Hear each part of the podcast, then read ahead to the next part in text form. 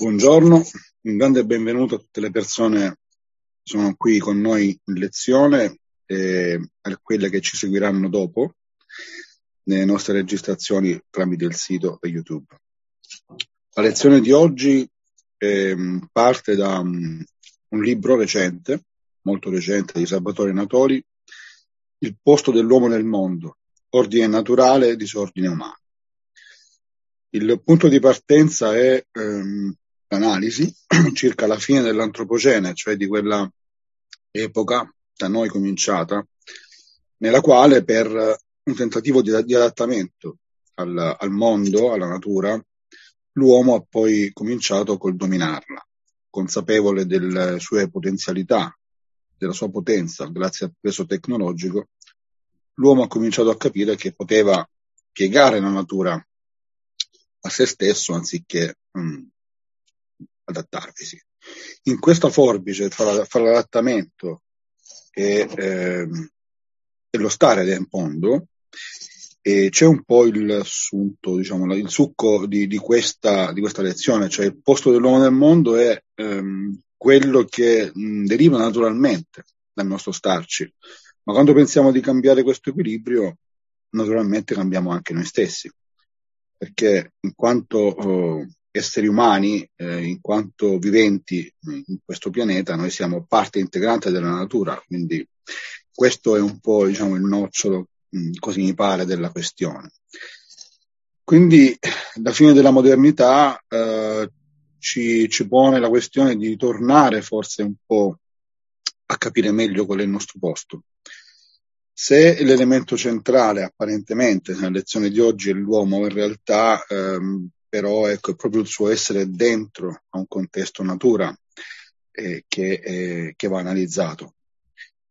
Eh, abbiamo detto già, noi abbiamo um, capito di poter utilizzare il mondo quasi a nostro piacimento, cioè di modificarlo e di saltare quella parte faticosa del nostro starci dentro, che comporta un adattamento, e, ma a questo punto però eh, le modificazioni che abbiamo comportato sono diventate ehm, critiche. E, ehm, e allora eh, la questione è come ci stiamo, quali comportamenti dobbiamo praticare, alcuni comportamenti diversi rispetto al passato, eh, per poterci stare dentro. Su questo, ecco, verte il libro di Salvatore Natori, un libro che affronta tante questioni.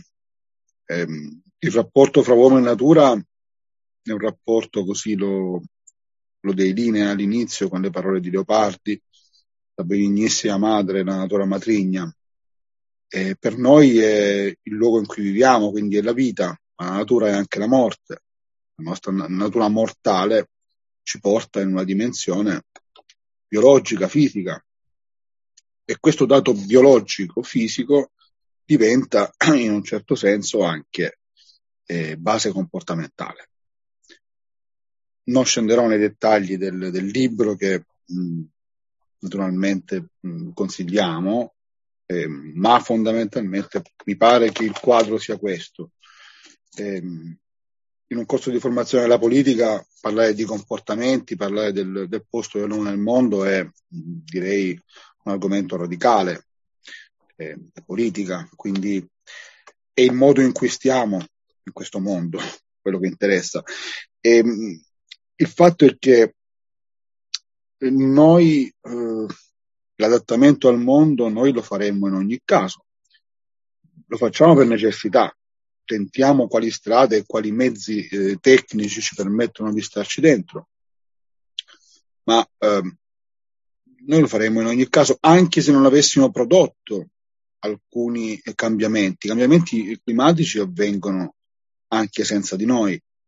Eh, quindi non è tanto, non è soltanto il fatto che la situazione attuale, come è noto, sia critica dal punto di vista ambientale, qualcosa di importante sta modificando e che compromette la nostra esistenza.